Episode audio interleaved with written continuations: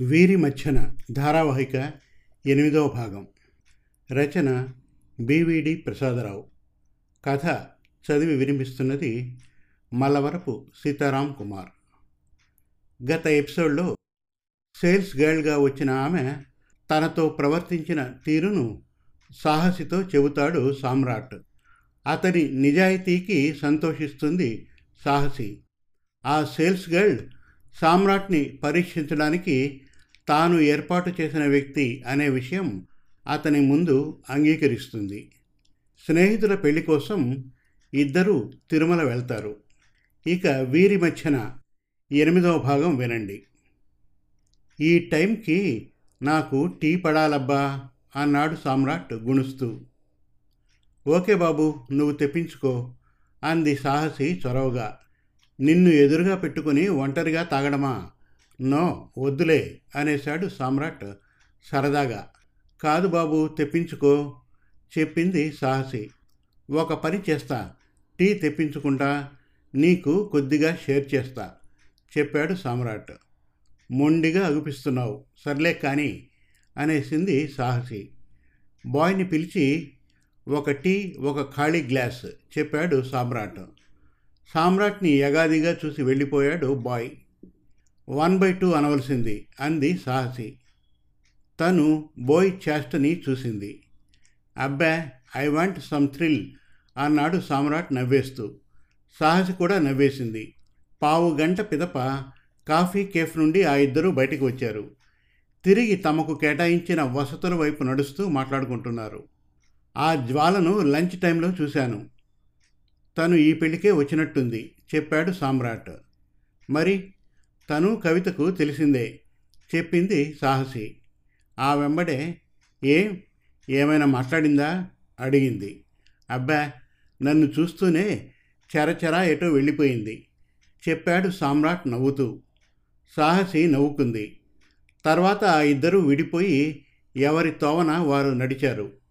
Dinner సమయంలో సాహసి సామ్రాట్లు ఒకరిని ఒకరు చూసుకున్నారే తప్ప మాట్లాడుకునే అవకాశం వాళ్ళకి చిక్కలేదు. పెళ్ళి మండపంలో వేదిక మీద కవిత పక్కకి సాహసి రమేష్ పక్కకి సామ్రాట్ చొరవగా చేరిపోయి ఇద్దరూ అక్కడ చక్కగా చలాకీగా మెసలుకున్నారు. కవిత రమేష్ల పెళ్ళి ముచ్చటగా ముగిసింది.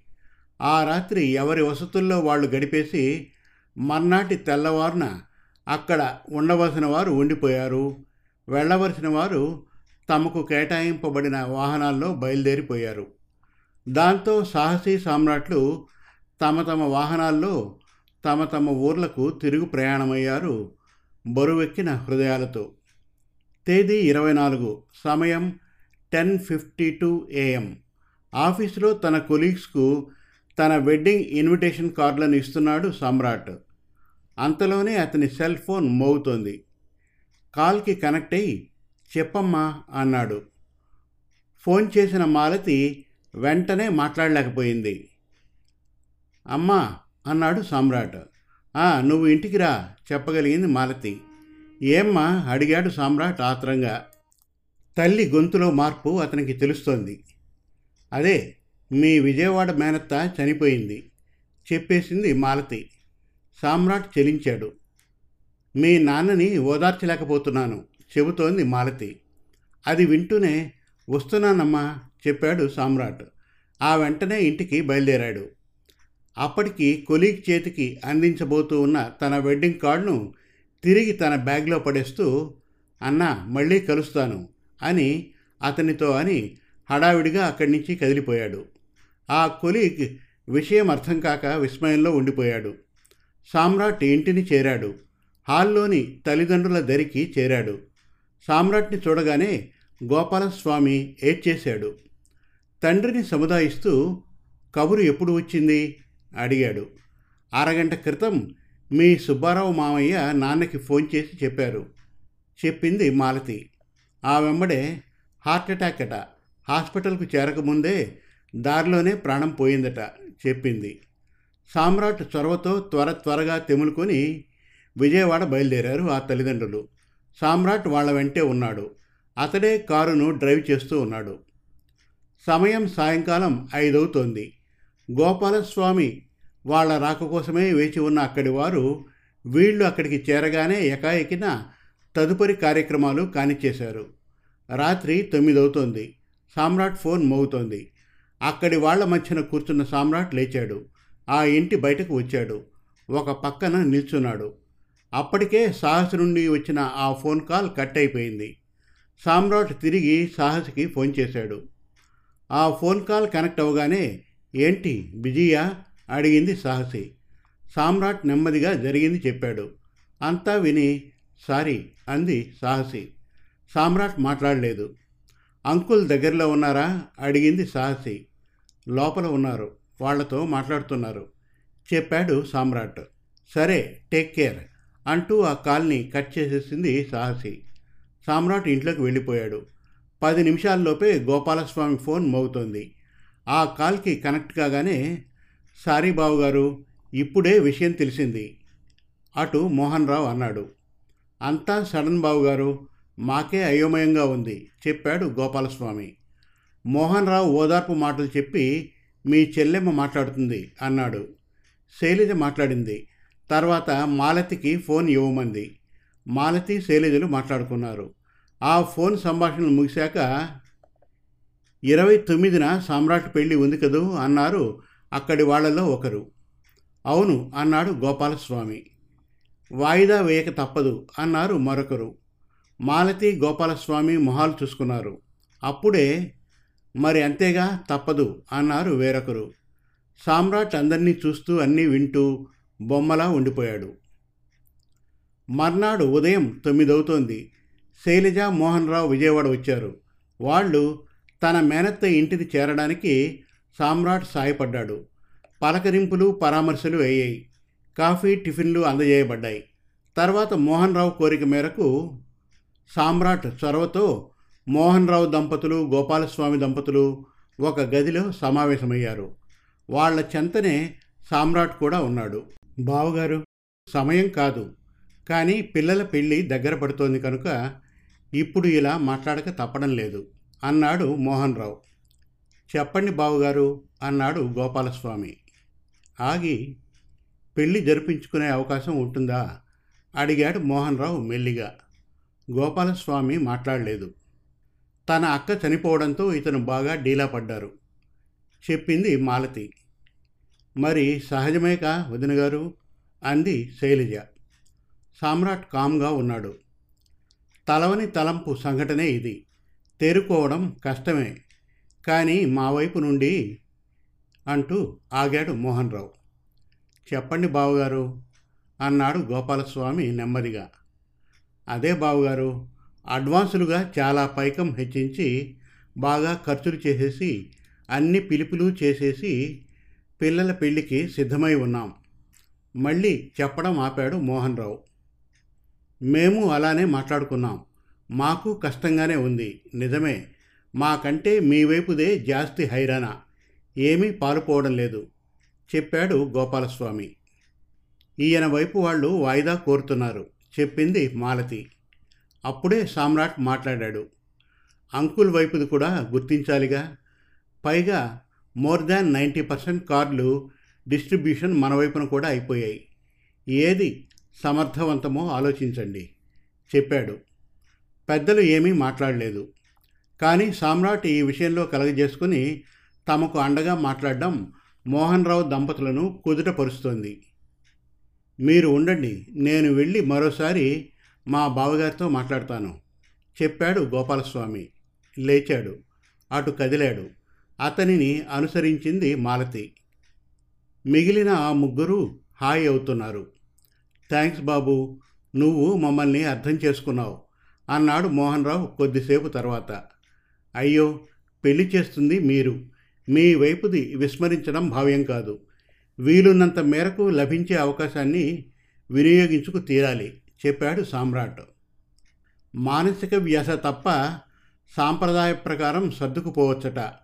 పెళ్ళి జరుపుకోవచ్చట చెప్పింది శైలజ. మా పెద్దలతోనూ మేము మాట్లాడాం బాబు చెప్పాడు మోహన్ రావు అయ్యో మిమ్మల్ని అనడానికి ఏమీ లేదు. పెళ్ళి సవ్యంగా జరిపేందుకే చూద్దాం చెప్పాడు సామ్రాట్. సాహసి కూడా మీతో మాట్లాడి మీ అభిప్రాయం ప్రకారమే నడుచుకోమని మాకు మరీ మరీ చెప్పింది బాబు చెప్పాడు మోహన్ రావు సామ్రాట్ చిన్నగా నవ్వేసి మేము ఫోన్లో మాట్లాడుకున్నాం అంకుల్ ఉభయులకు సమ్మతమైనట్టే నడుచుకోవాలని మేము అనుకున్నాం చెప్పాడు సామ్రాట్. మరి కొంతసేపు తర్వాత అక్కడికి తిరిగి గోపాలస్వామి వచ్చాడు. మాలతి అతడి వెంటే వచ్చింది. అక్కడి ముగ్గురు వచ్చిన ఆ ఇద్దరి వంక ఆతృతగా చూస్తున్నారు. బావగారు అనుకున్నట్టే పిల్లల పెళ్ళి కానిద్దాం చెప్పాడు గోపాలస్వామి. థ్యాంక్స్ బావగారు అనేశాడు మోహన్ రావు. పూర్తిగా రిలీఫ్ అయ్యాడు.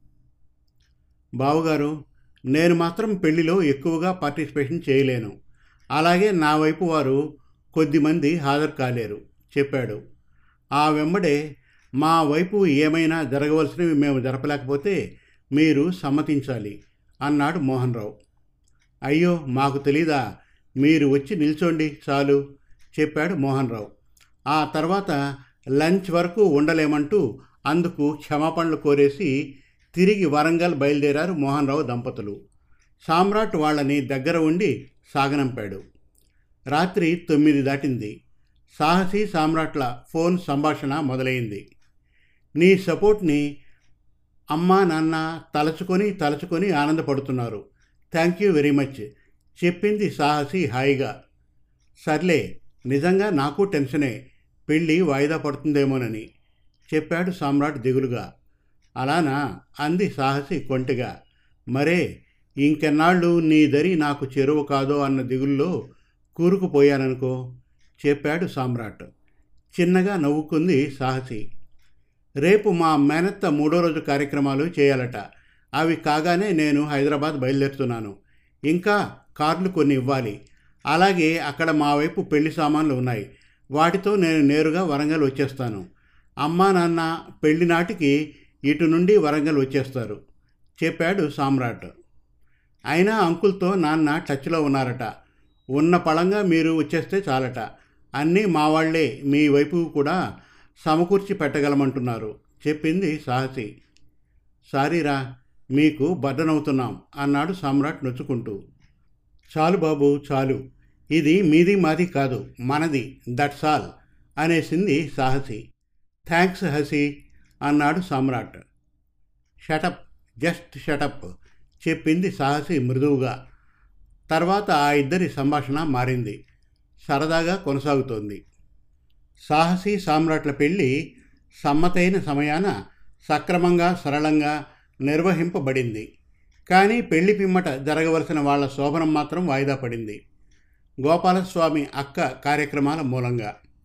అలాగే పెళ్ళి తర్వాతి నూతన వధూవరుల రాకపోకలు కూడా తూతూ మంత్రంలా వెంట వెంటనే కానిచ్చేసి ఇరువైపు పెద్దలు స్థిమితపడిపోయారు దాంతో సాహసి సామ్రాట్లు ప్రస్తుతం ఎవరి ఇళ్ళలో వారు ఉన్నారు కానీ సమయానికే వాళ్ళ ఫోన్ సంభాషణలు కొనసాగిపోతున్నాయి. ఈ మారు వాళ్ళ సంభాషణలలో విరహ తాపాలు ముమ్మరంగానే చోటు చేసుకుంటున్నాయి. ఇద్దరి తనువులు తహతలాడిపోతున్నాయి వెచ్చని నిట్టూర్పులు విడుస్తున్నాయి.